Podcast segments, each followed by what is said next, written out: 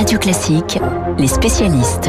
Voilà, nous allons venir avec Emmanuel Faux donc, et Dimitri Pavlenko sur la passation de pouvoir, mais surtout sur les décisions qui ont été prises par Joe Biden et avec Dimitri évidemment sur la situation financière de la France, qui c'est normal, on aide les Français en période de, de crise, crise terrible, mais l'addition commence à être absolument phénoménale. Emmanuel, quels sont les dossiers chauds et les premières urgences de Biden, le nouveau, le 46e alors ça correspond, Guillaume, au, au 15, à la quinzaine de décrets et de proclamations, comme on dit aux États-Unis, prises depuis euh, euh, hier après-midi par Joe Biden. Alors un mot pour expliquer pourquoi il prend des décrets, parce que ça lui permet de ne pas passer par le Congrès, même s'il a la majorité dans les deux chambres. Ça va libérer le Congrès pour éventuellement poursuivre la procédure d'impeachment et de destitution de Donald Trump, et ça permet d'agir tout de suite dans l'urgence. Alors justement, ces urgences, elles sont d'abord euh, d'ordre euh, sanitaire, évidemment, avec la crise de, du Covid et plus de 400 000 morts aux États-Unis.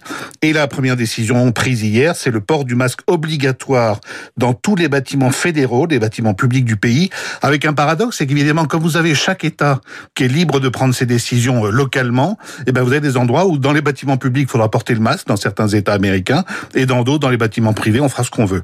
Alors ensuite, il y a les décisions qui sont de l'ordre, je dirais, du retour des États-Unis sur la scène internationale dans le jeu euh, euh, multi euh, latéral, comme on dit, avec d'abord cette décision évidemment spectaculaire qu'on attendait, qui était annoncée depuis le 3 novembre, le jour de l'élection.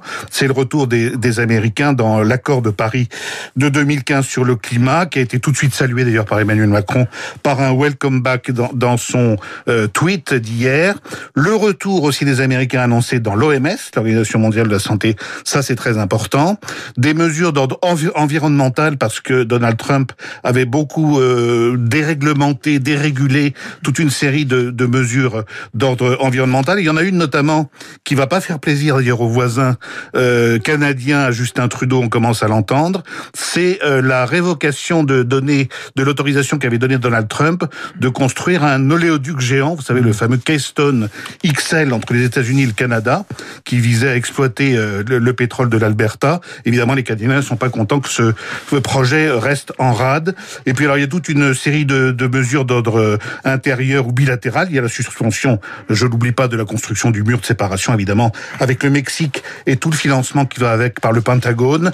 Il y a euh, la prolongation du moratoire qui concerne les expulsions de logements et le remboursement des prêts étudiants. Et puis il y a des décrets pour lutter contre les, les inégalités, inégalités raciales. Voilà, on va voir ce que ça va donner dans les mois qui viennent, car effectivement, tout ça, ce sont des décisions, ce sont des décrets. Euh, en gros, c'est une sorte de ouf de soulagement pour une partie des gens, euh, euh, mais la lutte va être quand même extrêmement compliquée, notamment à cause du Sénat, parce que ça va pas être simple. Et quels sont ceux qui, dans le monde, au fond, voient l'arrivée de Biden, parce qu'en France, on accueille euh, les bras ouverts, ouais. mais est-ce qu'il y a des gens dans le monde qui considèrent que l'arrivée de Biden est, est peut-être problématique? Alors en France, on accueille les bras ouverts, et d'une manière générale, on peut dire Guillaume, en Europe, hein, mmh. tout le monde se réjouit. Vous avez cette phrase euh, très explicite d'Ursula von der Leyen, la présidente de la Commission de Bruxelles, qui dit « l'Europe a de nouveau un ami ». Et Angela Merkel, la chancelière allemande, qui dit que euh, l'arrivée de Joe Biden à la Maison Blanche va permettre d'écrire un nouveau chapitre de l'amitié avec les, les États-Unis. Bon, tout le monde est content, l'Italie, la Grande-Bretagne évidemment. Deux exceptions effectivement notables. C'est d'abord euh, l'Iran, euh, l'Iran qui dit que la balle est dans le camp de Joe Biden et, et l'Iran visiblement, si vous voulez, attend une décision importante. C'est que l'Iran, c'est que les États-Unis reviennent dans l'accord sur le nucléaire de 2015 qu'ils avaient quitté. Donc il y a une, une espèce d'attentisme, mais quand même plutôt positif vis-à-vis -vis de, de l'arrivée de Biden.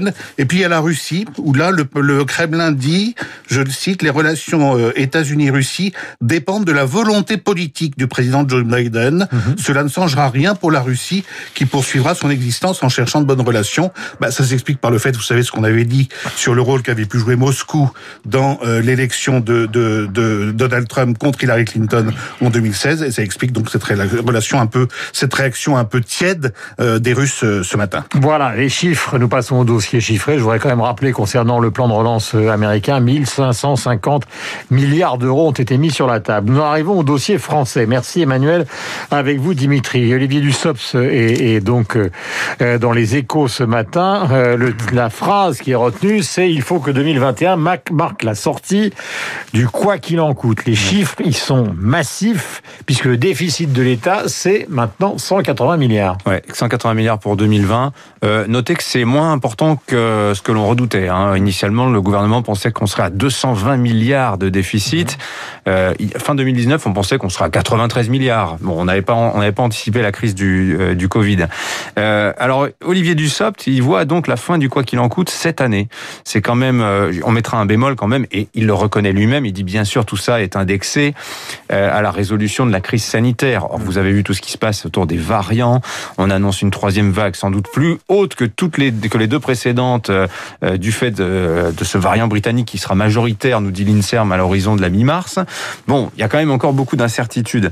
Mais alors, euh, ce quoi qu'il en coûte, très bien, il faut en sortir, ça coûte très cher aux finances publiques. On sent que la France a écouté ce qu'a dit le Fonds monétaire international il y a deux jours, hein, mm -hmm. qui a dit bravo, vous avez extrêmement bien géré la crise, tout ce que vous avez fait, les prêts garantis par l'État, ça a bien fonctionné, le chômage partiel, etc. Mais bon, vous avez quand même un problème euh, endémique de d'endettement, de, de, dépenses publiques. Euh, la France, il faut faire quelque chose. Donc, on sent qu'Olivier Dussopt euh, entend ça. Il sait que les marchés aussi sont pas loin derrière. À Bercy, on écoute ce que disent les marchés qui, pour le moment, ne se mmh. manifestent pas. Il n'y a pas d'attaque sur la dette française. Hein. On a emprunté encore sur 50 ans 7 milliards d'euros, euh, pas plus tard qu'hier, à un taux de 0,6%. 0,6% sur 50 ans, c'est quand même assez incroyable. Si on Mais... pouvait obtenir ça, on irait bien. Hein. Ah oui, ça c'est les affaires tous les trois. Vous pourriez acheter plein de trucs avec, avec tout ça. Non, mais la, la vraie question, c'est ce que dit Olivier Dussopt, c'est le défi d'exécution de la sortie du quoi qu'il en coûte. Évidemment que vous ne pouvez pas du jour au lendemain couper comme ça toutes les aides que vous accordez aux entreprises, euh, les aides accordées aux ménages également. Donc, comment va-t-on opérer cette transition? On sent que l'état d'esprit du gouvernement, c'est de dire il y a le plan de relance, on est dans l'urgence. Un message politique, en fait. Voilà, il va, il va, il va falloir tuiler tout ça pour que cette sortie du quoi qu'il en coûte euh, se fasse de manière douce. On note quand même quelque chose de très intéressant, c'est l'asymétrie de la crise.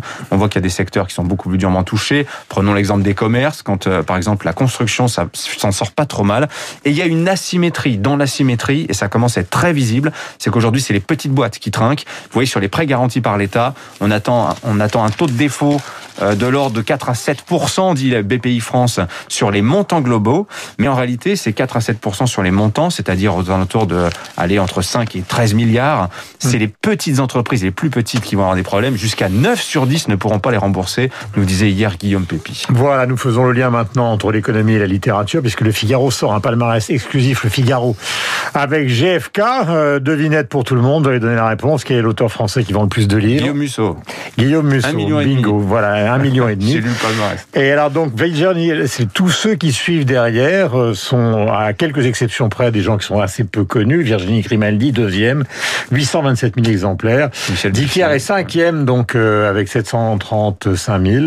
Marc Lévy, 675. Et puis donc des gens qu'on connaît pas du tout, hein, Aurélie Valogne, Marie Barnadette Dupuis. Et sorti donc de la liste de Michel Houellebecq en attendant que son prochain livre euh, ne sorte. Voilà pour ce palmarès, vous le trouverez dans le Figaro, il est 7h47. Il est impatient. L'OM a perdu, mais il est là avec son journal imprévisible. Voici.